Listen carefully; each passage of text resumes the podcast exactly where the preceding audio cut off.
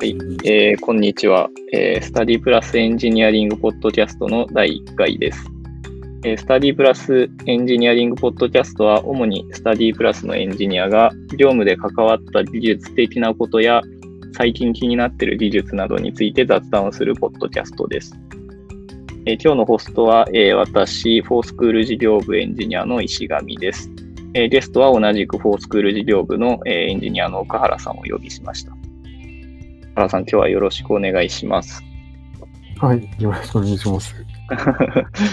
結構、初回なので棒読みで、カクカクカクしてる。硬いですね。ちょっと一応台本を用意したんで、読んでみたっていう感じなんですけど、そうですね。まあ一応、あのー社外の人に聞いてもらうようなものなので、えー簡単にちょっと自己紹介をしたいと思います。えっ、と、あ僕じゃああ、あ大大丈夫ですか？はいはい。大丈夫です。えっ、と、そうですね。えっ、と、僕は、えー、スクール事業部のエンジニアの石上です。えっ、と、し入社したのが、まあ、5年前ぐらいで、割と、えーフル株のエンジニアで、えー担当してる領域は、まあ、まあ、ウェブアプリケーションの、まあ、どっちかというとフロントで、まあ、時々、えーサーバー側も書くぐらいの、えー担当領域で、えー使用言語は、えーまあ、サーバー側が Rails、Ruby で、えーフロント側は React と TypeScript です。はい。こんな感じで、ちょっと自己紹介を、岡原さんもお願いしていいでしょうか。はい。えーと、そうですね。スタディプラスのホースクール事業部の奥原です。えっと、なんだ。そうですね。エンジニアなんですが、えっと、主にやっているのはフロントの領域ですね。で、えーっと、なんだろう、サーバーサイド。サーバーサイドもまあやったことはある、なんだろう、今までの経歴人生ではやったことはあるんですけど、今はそこまで、この数年はがっつりそんなにやってはないかなって感じですね。そう。まあ、僕が入った時、入って1年なんですけど、まあ入って、入る時の募集要項もフロントエンドエンジニアだったんで、まあ僕自身も転職探してる時にフロントエンドエンジニアで募集してるのこそっていう形で入ったんで、今、今の FS の Rails とか、まあ、スタディプラスの方も Rails とかだと思うんですけど、そっちの Rails とか本当に触ったことがないので、まだまだ勉強中ですねっていう感じですね。はい。はい、ありがとうございます。では今日はそうですね、この2人で、えーやっていきたいと思うんですけども、えーそうですね、まあ、大体毎回ゲスト、社内のゲストを呼んで、えーまあ、聞きたいこと、ホストが聞きたいことを聞いたりとか、まあ、ゲストの人が話したいことを、まあ、話すような感じでできればと思っています。まず、何から 話しましょうかね。な、わかんないですね。なん何から話しちょっとなんか、じゃあ僕が聞きたいことを聞いてもいいですか？はい。そうですね、すごいざっくりした、あの、質問なんですけど、なんかこの会社で、スタディプラスで1年、多分もうすぐ1年ですよね。はい。去年の、あれ去年の8月でしたっけ？8月ですね。そうですね。1年働いてみてどう、どうですか？そうですね。あ、うーんと、どうだろうな。なんか、あんまり、これ、か他の会社の人も聞く、他の会社じゃない、他の会あ社外の人も聞くというやつですよね。なんか、そうですね、ざっく。ばらんに話してもいいかな。あまあでも初回なんで多分聞いてる人いないと思います。まあ、なんか、そのコロナ禍、そのなんだろう、リモート、フルリモートって僕やったことがなくて、はいはい。で僕が去年来た時も、というか、まあ、転職活動中も全部フルリモートだったので、で、結局前職は3、まあ3年いたうちの最後の数ヶ月だけもうなので、あそのリモートだったのが。っていうことを考えると、なんか今まではずっとだから会社に行っていた生活。だけどこの会社が初めて、なんか会社に行かないくて仕事をずっとするっていう感じなので、なその辺新鮮なんだけど、まあなんか、なんでしょうね、会社にそう、あまりスタプラ社でにいる感覚もまあ、そんなにないのかなっていう感じはあるかな。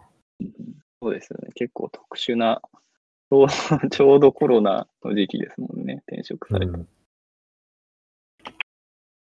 ん、なんで、そう、FS、フォースクール事業部のみんなで働いている。で、まあ、毎日そのスクラムイベントというか、誘拐というか、あるんで、最、最低でも。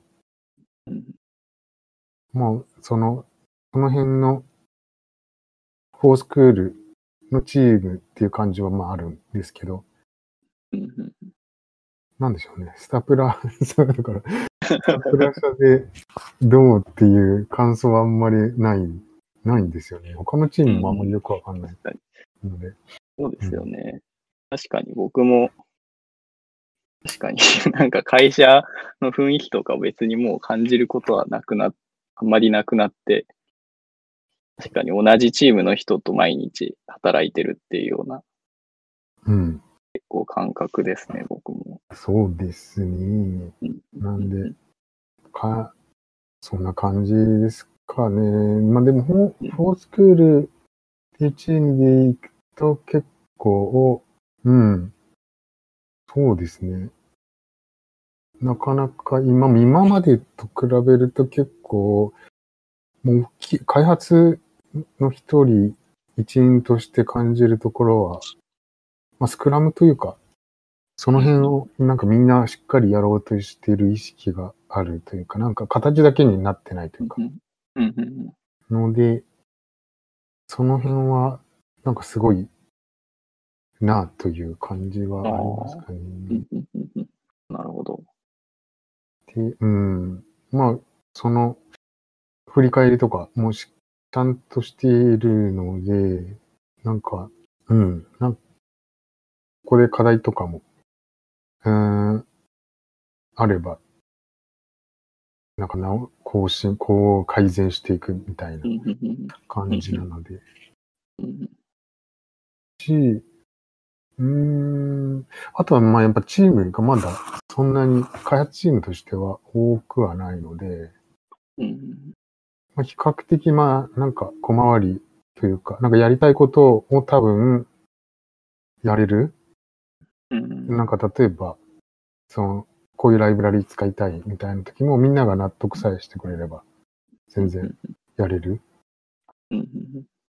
し、まあある程度そこに工数がかかったとしても、まあ、みんなが納得するんであればやらせてもらえるっていう。ことは結構、その辺のフットワークの軽さは結構あるかなっていう感じですかね。まあ、ただ、わかんないですけどね、この、フォースクールの売り上げがどんどん上がっていって、人数も、開発の人数が20人とかになった時に、うん まあそう、20人、30人になって、同じようなフットワークの軽さがあるか。確かにな。そうなるんでしょうね。確かにスクラムっていいですよね。なんか、スクラム開発っていうものを結構、なんか始めたのが、えーいつだったっけ？結構、フォースクール事業部できた時、最初からっていうわけじゃなくて、まあ、結構今の体制になってからなんで、まあその、なんかスクラム最初手探りで始めたけど、なんか 最初はミーティングがやたら増えて、本当にこれどうどうなるんだろうみたいな感じの時もあったんですけど、うん。最近はやっぱり、そうですね、相談するタイミングとかも多いし、なんか一緒に働いてる感じが出てて、確かにスクラムというか、まあ今の働き方いいなっていうのは、確かに思いますね。うんうん。うん。あんまりなんかでも、あんまりポッドキャストで褒めるとなんか会社説明会みたいななんかちょっとうくさい感じになるんで、まあちょっとあんまり言ってもあれですけど。そうですね。そうですね。いや、なんか、見積もりとかもちゃんとするんで、なんだろうな。し、まあ、その見積もりに対して期限とかもある程度は振るんで、うんうん。なんていうんですかね。そねその辺の厳しさも、厳しさなのかわかんないですけど、それちゃんと期限をしっかり自分たちでつけてやっていかなきゃいけないっていうのも、ちゃんと徹底されている。うんうん。はい。そうですね。ほど、なるほど。うんうんうんありがとうございます。いや、なんか面白いですね。なんか、ポッドキャストっていう体ではあるけど、なんか普通に聞いてて面白いですね。なんか、そうですね。どのあたり聞こうかな。あの、そうですね。全然、あの、話がいきなり変わるんですけど、もう一個聞きたいことを用意していて、なんか、奥原さんと去年から働き始めて、結構なんか、僕とかは奥原さんにフロントエンド周りのことをかなり教えてもらって、なんか毎週フロントエンドミーティングっていうのやってるんですけど、そこで結構新しいトピックとか、なんかこう、最近の技術みたいなことを結構聞いたりしてるんですけど、なんか奥原さんがそういうキャッチアップとか、フロントエンド周りのキャッチアップって、なんか今ってどういう感じでやってるかって聞いてもいいですか？はい。はい。えーっと、キャッチアップ、そうですね。うーんと、うーんと、ツイッターかな。ツイッターで、ツイッターでリストを作る、作るんですけど、はいはうーん、なんか、だからリス、ツイッターの リストかな？ツイッターで、例えば気になるライブラリのひがあったりとかすると、はいはい。うんうんまあ、その人の、あ、そのライブラリのオーサーをとりあえずフォローし、フォローじゃないや。ああ。フォローしてもいいし、リスうんフォローしつつリストに入れて、みたいな。うんうんうんで、まあ、そうすると多分、うん、そのフォローした人が JS 関連のリツイートとかするんで、うんうんうんで、そういう人、なんかリツイートされてる人も JS で今リストに入れるみたいな感じですかね。だからあんまりそんなうん、あ、そうそう、僕、っていう感じで一つはやっていて、で、それが結構充実してくると、うーん、なんか結構、おいいろんな情報が流れてくるんですけど、そう、最近なんかね、こう海外で多いのかな？なんか、ブログとかやる人が、そのなん、なんていうの、ブログにメルマガをつけてるんですよね。ああ。だから意外とメルマガを登録してますね。ああ。確かになんか、日本の人だとあんま見ないですけど、海外のブログだと、確かになんかいるような感じがします。ああいうのも登録してるんですね。そうですね。とりあえず、登録してるかな。なんだろう。React Digest とか、JavaScript Weekly とか、 React Status とか、なんかまあ、記事被ってたりするんですけど、あうん。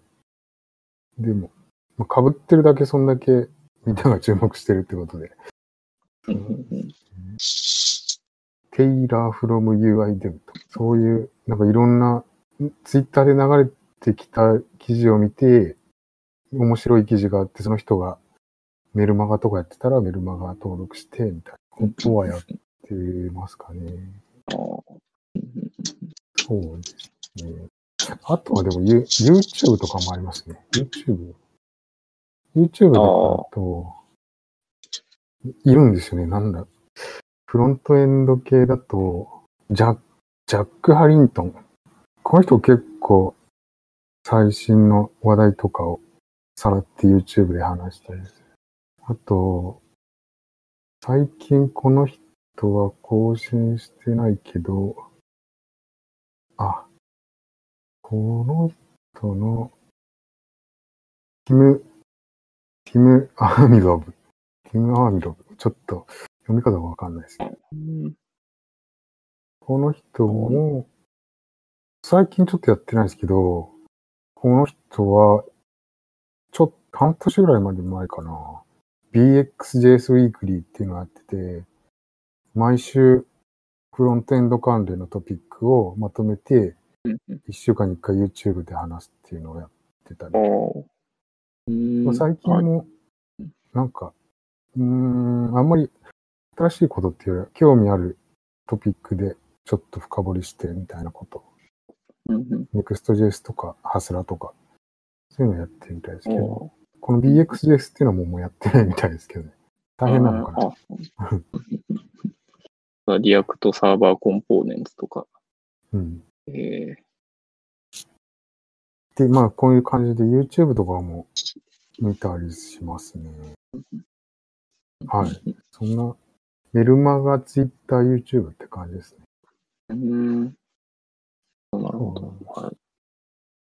うん、なんかメルマガとツイッターはなんとなく、なんだろう、わかるというか、僕も、まあ見てたりはし、まあメルマガ登録してないけど、まあなんとなくブログとかは見てたんですけど、YouTube っていうのがなんか、意外と、意外となんか、いる、いるというか、なんか日本語圏だとあんまり見ないですけど、英語圏の人だと結構こういう、ちゃんと、なんだろう、ちゃんとした技術系の YouTube の人みたいなのが結構いるんですね。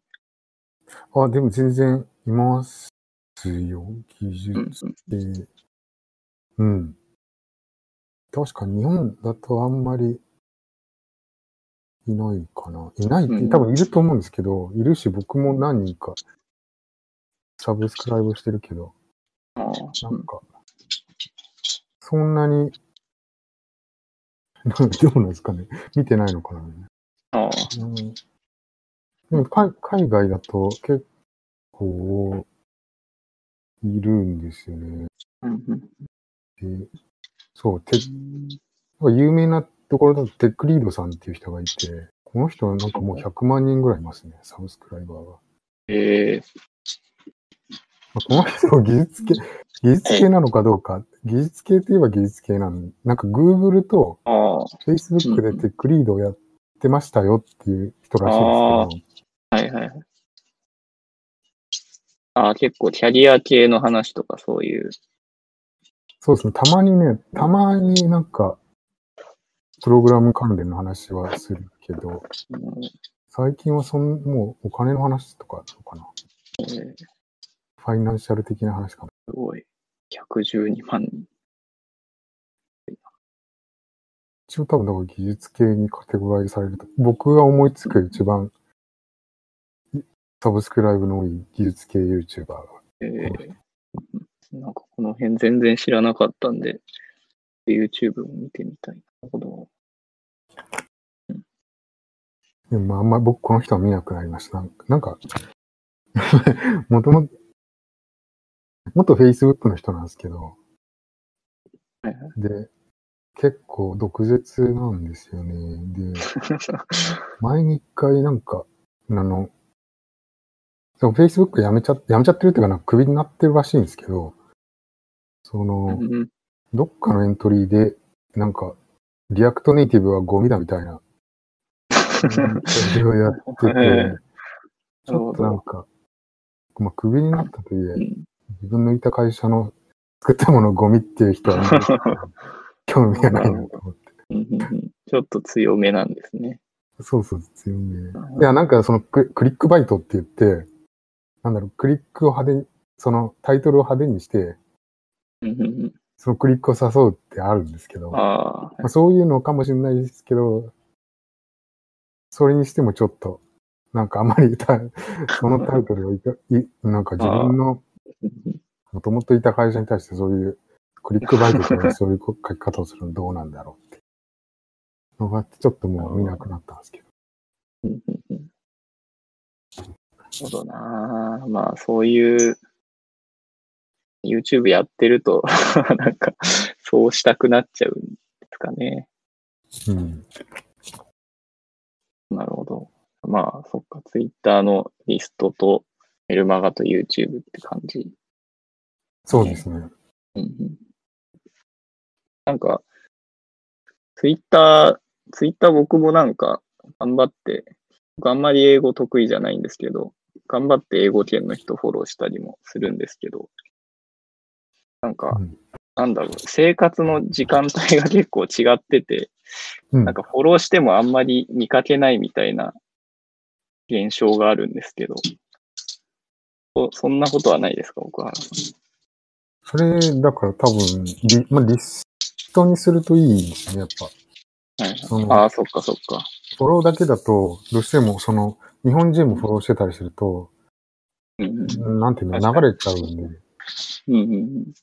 そっかそっか、リストだと、そうですよね。リストは必ず時系列になるから、うんうんその、うん。なんかまあ、とりあえず、日本語で、うん、なんて言うんだろう。そんなに、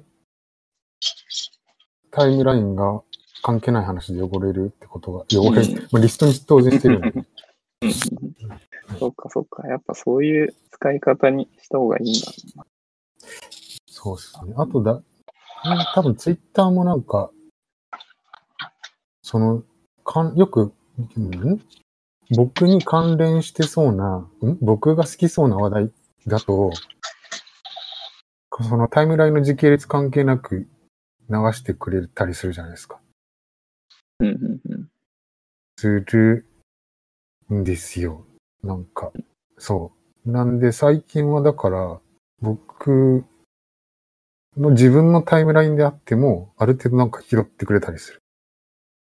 うんうんうんそう。例えば僕がなんか React とかをよく、の記事に対してよく飛んでたりすると、うんうんうんツイッター勝手になんか React 関連しそうな海外の。エントリーがあったりするとう、ん日本時間なんで、うんうん本当はタイムラインにそんなに乗らないはずなんだけど、あなんかあ。入れてくれるみたい。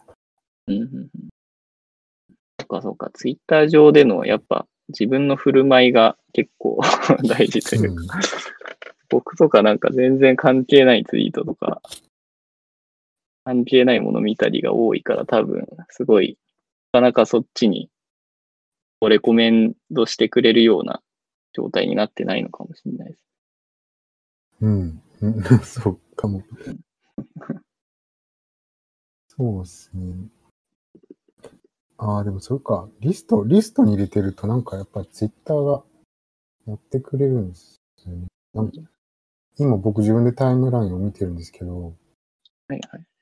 まあ、ちょ、だいたい直近10分ぐらいのが出てくるんだけど、合間に、その、うんうん僕が、じゃあ例えば JS のリストを作ってて、JS のリストがこんなのがありましたよっていうああ。エントリーが出て、それだけがなんか12時間前とかっ。ていう、なんか合間にそういうのを入れてくるんで、ああ。そっか、リストからのおすすめみたいな感じなんだ。うん。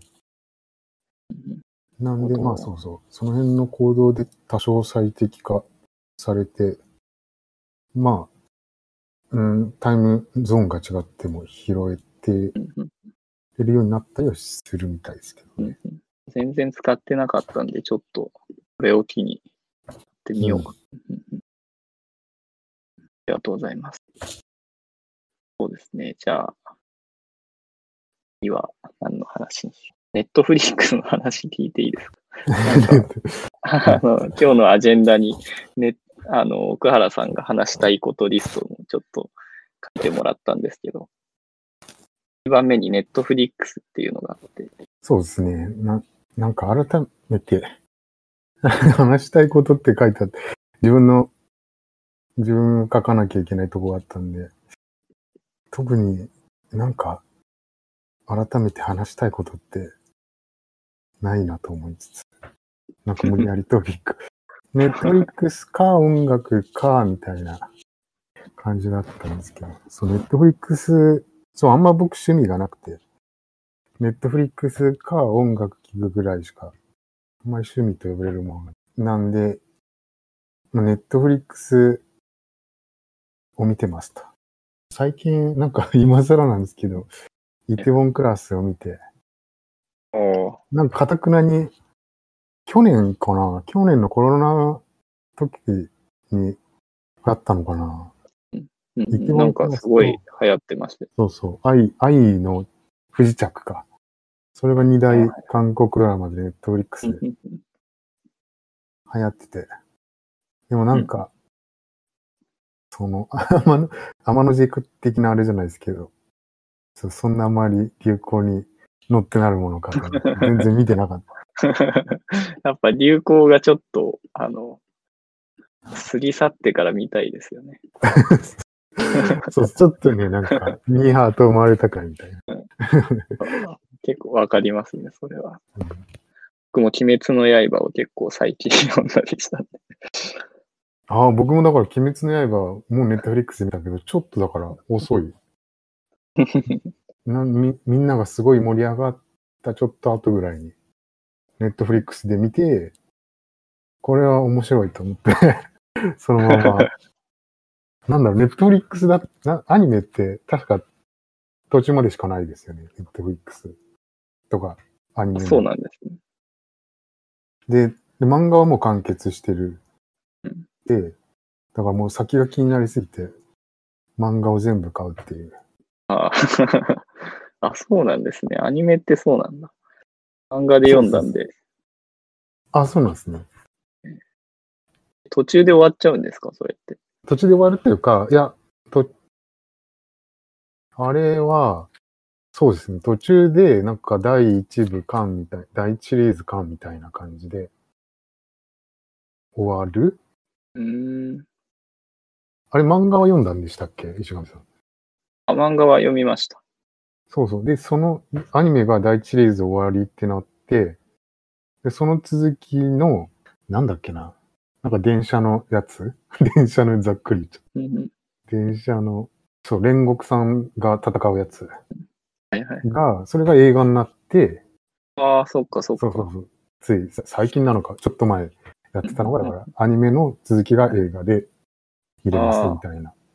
あ、そっか。じゃあまだ、あれ鬼滅ってまだアニメは続いてるんですか？うん、だから終わってはないですよね。あ、うんそっかそっか。そうなのか。そうなんですよ。いや、鬼滅もだから、見ま、ネットフリックスで見たし。イテウォンクラスも最近やってみて。いや、もう確かに面白いんですよ。なんかちょっと2週ぐらいしちゃいますよね。ええネットフリックス2周するって結構、2週、2週、2週ぐらい。なんか、そうですね。なんか外食産業が舞台になってるんで、うん。なかなか珍しい。珍しい。もう珍しいっちゃ珍しいですけどね。うんちょっと今、あらすじを読んでるんですけど、うん飲み屋、飲み屋の、飲み屋をそ開く話なんですか？う飲み屋を開くんですよ。なんか第、なんか1話、序盤で、その主人公のみにすごい悲劇的なことが起こるんですけど、その黒幕みたいなのがいるんですよ。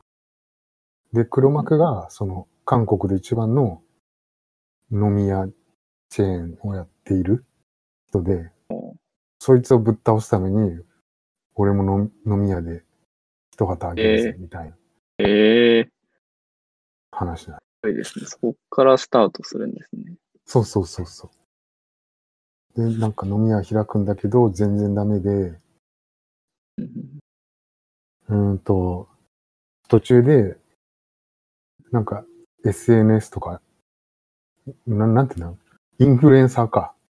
インフルエンサーみたいな子が、その主人公に、に惚れて、仲間になって、でその人はそのマーケティングとかのスペシャリストだから、ああ、その人のおかげでどんどん店が繁盛していって、みたいおな感じなるほど、なるほど。うんうんうんうんそうっすね。いいですね。なんか下克上的な、そう、下克上的からのし上がって、うん。いいな。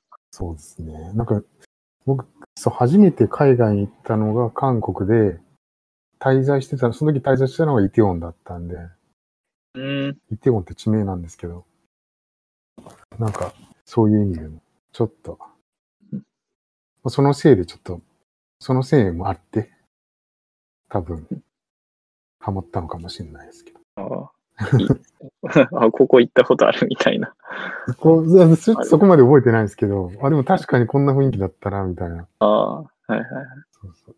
なんか外国人、んなんかね、外、地があんのかな、あの辺。ティーボンって外国人が多いんですよ。うん。外国人が多いんで、そういう、うーん、なんて言うんだろう。お店とかもちょっとその、おしゃ、おしゃれっていうかその、うん、なんか、いろんなお店があるというか、あんまり韓国、うん韓国してない街並みというか。えそう、あ、やっぱそうだ。米軍基地が、近くに米軍基地ーがあるんですね。うんだから韓国、ああ、その、アメリカ人を中心に外国人が多い。ああ、面白そうそうですね。だ。ネットフリックスの話で結構 いい時間になってしまった。あと一個ぐらいなんか話しておきますかね。なんかね。えど、どれ話したいですか？なんか、ええそうですね。どれだろう。まあ、でも UI コンポーネントライブラリ。そうですね。うん。あ UI コンポーネントライブラリっていうか、まあ、そうです。 React というか、フロントエンドのあれなんで。えーと、うん、そう、いコンポーネントライブラリとかを割と見たりするんですけど、まあ、 React だって今多分、 Chakra？Chakra UI っていうのがすごい有名なのだと思うんですよね。なんかうちの最近の、何ですかね、のプロジェクトでもなんか結構これを参考にコンポーネントを作ってたりしますよね。そうですね。まあでも、ほで、うん。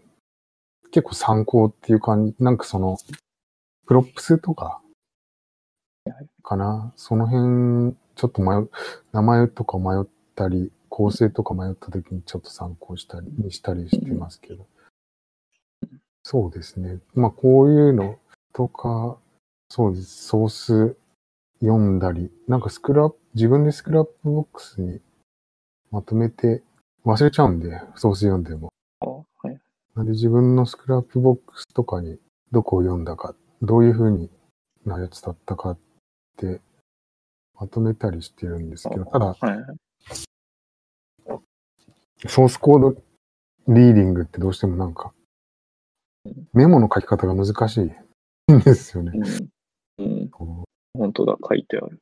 みたいなことをやってたりして、でも結構いろんなコンポーネントライブラリーとか見たりするのが好きなんですけど。うんこれなんかこの、例えばチャクラ UI の中でも、なんかどう、どのコンポーネントを見るみたいなのって、どの辺のが気になるんですか？いや、なんかどの辺のコンポーネントとか、まあ実装方法とかはいはい。かな。あとは、うんうん、テーマとか、はいはいはい。あとは、うん、デザイントークンとか、デザイントークンって、うん。その、デザイントークンって、あの、デザインシステムから来る用語だと思うんですけど、デザインシステムで、その、マージンはこれとこれとこれを使いますとか、色はこれとこれを使いますとか。っていうのも決めるんですよね。デザインシステム作るときに。その時の一個一個の細かい項目をデザイントークンとかって言ったりするんですけど、うんまあ、その辺をどうやって実装してるのかとかは見たりしますかね。そう。で、うん。最近、最近結構見てるのが、リーチ、リーチ UI っていうのを見てて、リーチ UI って、すごい古いんで、古いっていうか、コンポーネントライブラリ、ももはや、コンポーネントライブラリなのかっていうところがある。あなんか、Chakra とか、 React、React Spectrum とかって、なんだろう。デザイン的なものも含んでるんで、もうこれさえ入れとけば、ボタンとなり使うなり、アコーディオン使ったり、フォーム使ったり、で、組める。まあ、ある程度 UI 組めるんですけど、 Reach UI っていうのは、その、スタイリングがないんで、スタイリングっていうか、そのデザインに関してはもう関与しませんなるほどやつなんですよ。はいはい。なんか、デザインがない。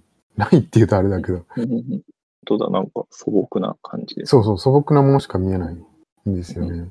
えーでもこれってけ、このリーチ UI って結構を、そうさっき言った通り昔からあって、かなり今あるコンポーネントライブラリにすごい影響を与えてたりしてうん。るんですね。なんか、 React で、そのいくつか実装パターンみたいなのがあって、 compound？components。compound components とかも、多分検索すると、ケントシードッズの紹介のエントリーが出てきたりするんですけど、この人って多分、この中に、あ、書いてなかった。そう、どっかで、僕もこのパターンを読んの、こういう実装方法があるんだっていうのは、この人のうんエントリーで知ったんですけど、この人はどっかあで、そのブログ記事で書いてありそうですね。なんか。そうそう、リーチ UI が、こういうの、あ、書いてあった。本当だこの。人も DGUI の。そう。で、チャ実はチャクラとかも、そのコンパウンズコンポーネントとか、バリバリ使っているし、あと、プロプス、名前をすぐに思い出せない。プロプス、チェネ、プロプスゲッターパターン？あ、そうだ。多分、プロプスゲッターとかそういうパターンがあるはず。あこれも同じ、エントシードッツさん。ブログ記事が出てきます。そうですね。プロプスゲッターズ。多分これもリーチ UI とかでやってたんじゃないかな、最初に。ちょっとそこは、はい。それで結構その、なんか割と、見た目は素朴なんだけど、結構実装方法がパイオニア的なところがあって、うーん。なるほど。で、これを作ってるのが、なんだっけな。React Training っていうところの人たちで、 React Training は何を使ってるかっていうと、 React Router を作ってるんですよね。ああ、はいはい。うんで、ここの、多分この React Training に、マイケル・ジャクソンさんとライアン・フローレンスさんっていう人がいて、この二人が結構その辺のを作ってたんですよ。そのリーチ UI だったり、リアクトルーターだったりを作ってる、作ってたんですけど、でもリーチ UI に関しては、なんか、うん、あんまりもう途中からメンテされなくなって、されてたし、まあマテリアル UI とか、あの辺のなんかデザインがちゃんとしたコンポーネントライブラリが出てき、いろいろ出てきたこともあって、みんなそっち使うんで、まあ、なんかデザインちゃん、そんなに悩まなくても使えるって普通に嬉しいじゃないですか。なんで、まあそういう流れもあってか、リーチ UI ってそんなにユーザーもい使ってるところもあんまり見ないし、あんまりメンテとかもされてなかったんですけど、お途中でその、メンテする人が現れてはい、です。なんでここ1年ぐらいは、リーチ UI メンテされてるんですけど、でその人も結構面白くて、その人が確かリストボックスをやってるんですけど、その、なんか、 Listbox って、この、クリックしたらドロップダウン、なんかメニューが出、メニューじゃないや。この選択肢が出て、まあクリックして、みたいな感じじゃないですか。うんうんで、多分、こういうのって React Select とか買ったりして実装したりもすると思う。まあ、FS だと React Select 使ったりするんですけど。そうですね。でも、 React Select と、この人が何に注目したかっていうと、その、HTML のセレクト要素って、MDN のサイトとかで見ると、ネイティブのセレクトボックスだと、クリックして、そのまま、マウスで下にすると、まあ、フォうん、選択肢上に行けるんですけど、で、そのまま、どの、なんだ、クリックアップか。クリックアップじゃない。マウスアップか。マウスアップすると、それが選択になるんですよね。これすごい意味わかりました、今あ、はいはいはい。あ、そういうことか。はい。そうそう。これ、これってネイティブ、ネイティブって言うとあれだけど、ブラウザは大、なんか、多分他のブラウザもこうなってるんですよね。はいはでも、これ React Select とかだと、この動きできないんですよ。ああ。か。こう、押して、選んで押してってやらないといけない。はいはいはい。で、同じ動きをしようとすると、レッド、レッドでクリック、マスアップせずにそのままグリーンでマウスアップしても何も起こんない。これでもまあ、だいたいこうなってるんですよね。多分、チャク、チャクラ UI とかもそうなってる。クリックします。あ、これはでもあれか。なるんだ。選択肢がネイティブだから。そうなんですね。チャクラ UI は。これ実際にここで見えてるのはネイティブの、クリックして見えてるのはネイティブのやつだから。うんそっか。HUI だと、それがそれは感じなんです。多分、リーチ UI だと、その、ネイティブを使わずにそれを実現していて、で、これも同じようにやるとできる。できるっていうはい。これ、ネイティブのセレクトボックス使ってないんだけど、これができるっていう。ええこれ、あるかな？そうそう、できる。そうですね。これしかもいいところは、これちょっとす、ここのドキュメントだと見えない、ないんですけど、まあストーリーブック、この GitHub からコードを落としてきたら、ストーリーブックがついてるんです。ストーリーブックの方にはなんか、うーん、ここをさらにダイナミ、うん、お伝えしづらいな、非常に。この中に検索窓とか作ったりできるんですよね。ああ、はいはい。そうなんで、ここがより、いろいろやれるようになっている。うーん。はい。そうそう。そういう。あはあい。そう。じゃあまあ、見た目は素朴だけど、なんて言うんですか。そういう操作性とか、そうコンポーネントの作りはかなりそうなんですよ。そう作り込まれてるという。そう、操作性がかなり作り込まれていて、うんええそう、この、なこの人たちはなんか、かなりマジだなっていう。マジな。別にこんこんな細かいとこまで、うん React Select とか気にしてないから、ああ、そっか。で、これを、これを作るために、なんか state machine っていう有限、インフィ、有限、 state machine って、有限 state machine でいいのか。有限 state machine でいい。その X ステートっていうやつのちょっと改良版を作っていて、改良版っていうか、X ステートっていうライブラリがあって、その中に、X、なんか、必要な機能、ん？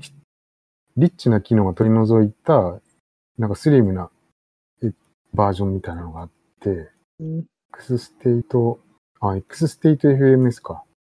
これがすごいミニマムな X ステートのミニマム版みたいなやつで、これを使っ、これの上にちょっとなんかラッパーをいくつか書いて、その state machine を実装しているんですけど、そう、ここに Listbox の実装があるんですけど、他にそのマシーンっていうのがあって、 machine、state machine って、んなんだろう、その、状態状態、発生し得る状態を列挙して、で、その、それぞれの状態に対して、どういうイベントが発生するかっていうのも列挙できて、じゃあその状態で、ある状態で、の時に、ある特定のイベントが起きると、ある状態に行くみたいな。コードをまあサポートしてくれる、書くのをサポートしてくれるんですけど、 XState とか。なんで、まあそれを使って書いているんですけど、かなり、まあその状態がめちゃくちゃあるんですよね。だからリストボックスの実装を見ると。でリストボボタンマウスダウンとか、あと、アクセシビリティもサポートしてるから、キー、キー系とかもあって。だから状態が非常に多い。この状態、その状態とイベントの関連性を表すコードで、一千行あるんですよね。リストボックスのためだけに。はあ。ここリストボックス、もし、あーこれはなんだ？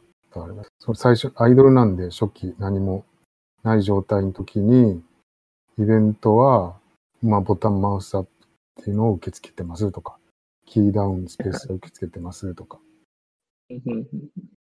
で、もし何、そこで対して発生したら、あ、そのイベントが発生したら、アクションが確かなんかロジックなんですよね。アクシここでなんか、ロジック、そう、こういう、うーん、データデータをちょっと、の状態を変えて、次のステートマシンの状態に行ったりする。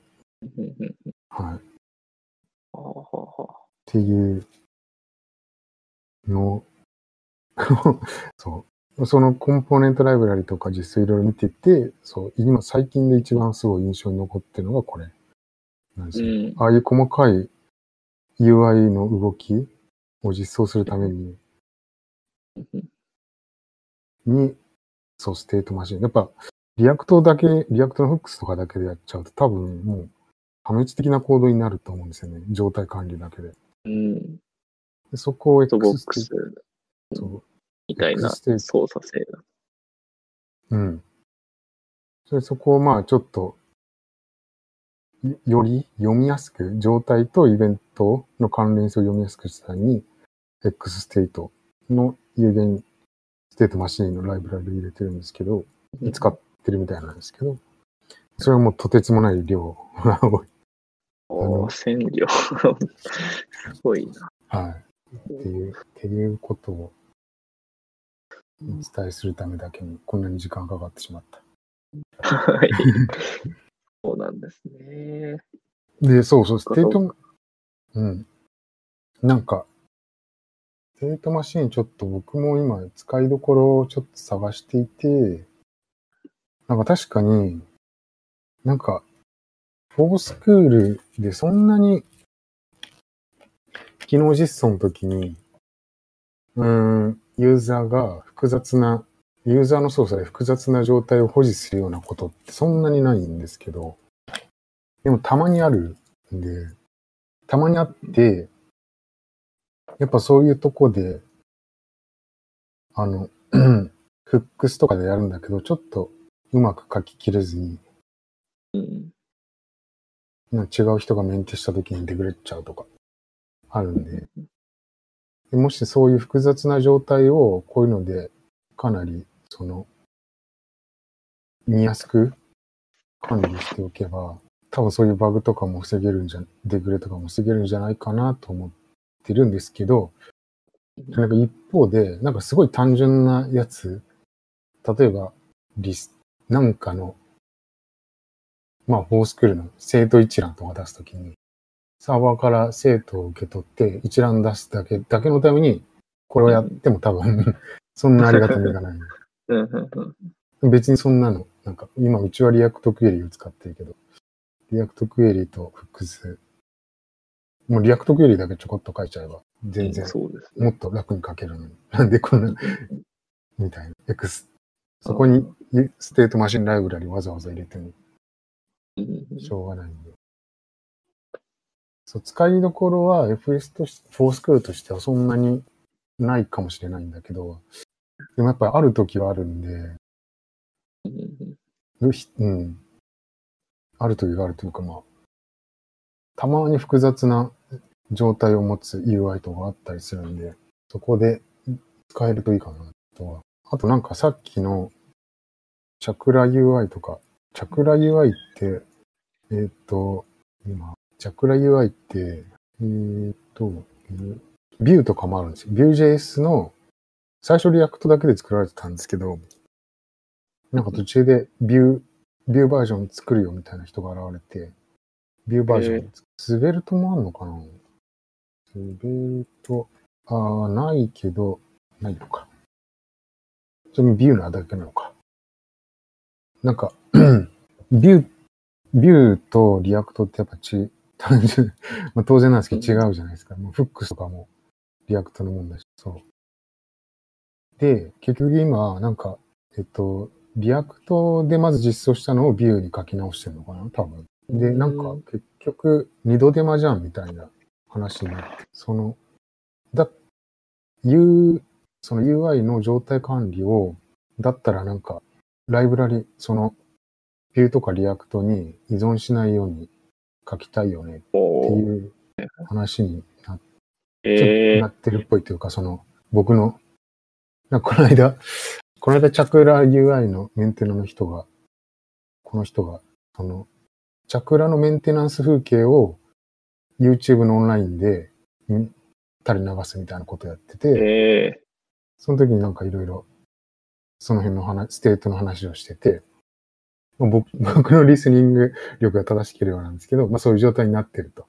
二度手間になってるー、から、おだから、そう、今、なんか、全体的に UI の状態管理を、その X ステートじゃないんだけど、ステ有限ステートマシーンのライブラリに置き換えようとしてるらしくて、で、そうすると基本的なステート管理はそこでやらせれば、それはなん基本的に JavaScript であれば、Vue だろうが、React からだろうが使えるんで、そこはなんか共通化できるよね、みたいなうん話になってる。ああ、そっか。もうもう完全にチャクラ UI はリアクト用のものだと思ってましたけど、こういう 動きがあるんですね。そうですね。 Vue そは、の、あるそのために状態管理も切り離してってなると、すごいな。なんか、まあでもそっちの方が簡単なのか。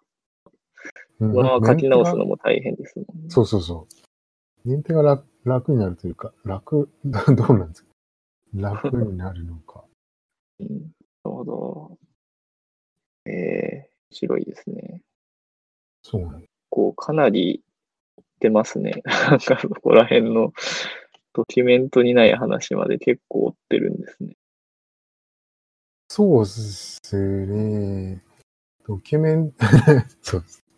ドキュメントにない話。でも、ドキュメントにない話も、なんか YouTube でそういうところから聞いたり。うん全然知らなかったです。そんな生配信 とかも。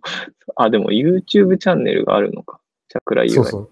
そうそう、YouTube のチャクラ、チャクラチャンネル。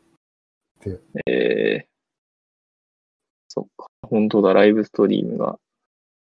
そうそう。ああ、これを見れば今の話が出ると。多分、ちょ、僕のリスニング力が合ってればですけど。僕も全部見てなくて、それ。最後の方で、最後の方ちょっと見てたら、その話をしてああうん、なるほど。えー、そうか、こういうのも結構方がいいんですね。いいというか、まあ、てると、記事にない、ドキュメントにない話が聞けたりするんですね。そうですね。うん。最近だから、まず気になるやつがあったら、なんだろう。YouTube 検索してみるのいいと思うんですよね。うーん。Linux 今、そのリーチ UI とか作ってた人のチームが、リミックスっていう React のフレームワーク作っえ多分そういうのも知りたければ、React Remix ってやそう、公式チャンネルがあるんで、ー、えそうそうすると、こうやって、その実装してる人が自ら解説してくれたりするんで、ー意外とおすすめ。ーん。と最近はもう YouTube なんですね。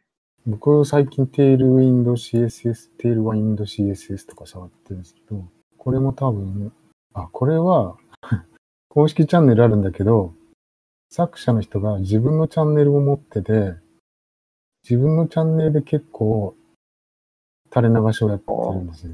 あ、そうなんだ。で、僕結構これを見て使い方とか勉強したりしてる。はい、YouTube だからあおすすめですね。あすごいです。なんかここまで充実してるとは知らなかった。なんか一部の、一部の物好きというか、なんか 結構、そんなイメージだったんで、結構公式とか、流行ってるフレームワークとかをこういう YouTube 配信やってるっていうのはなかったです。なるほど。うん。時間的にそろそろですかね。そうですね。こんなところで、一回は、さそうですかね。はい。はい。では、えっ、と、本日の、えー、スタディプラスエンジニアリングポッドキャストは、えー以上になります。奥原さん、本日はどうもありがとうございました。はい、ありがとうございました。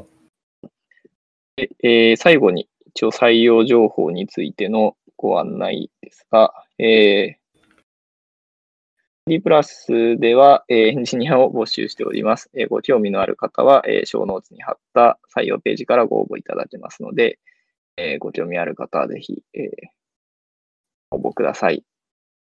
はい。えっ、と、ここまで聞いていただいてありがとうございました。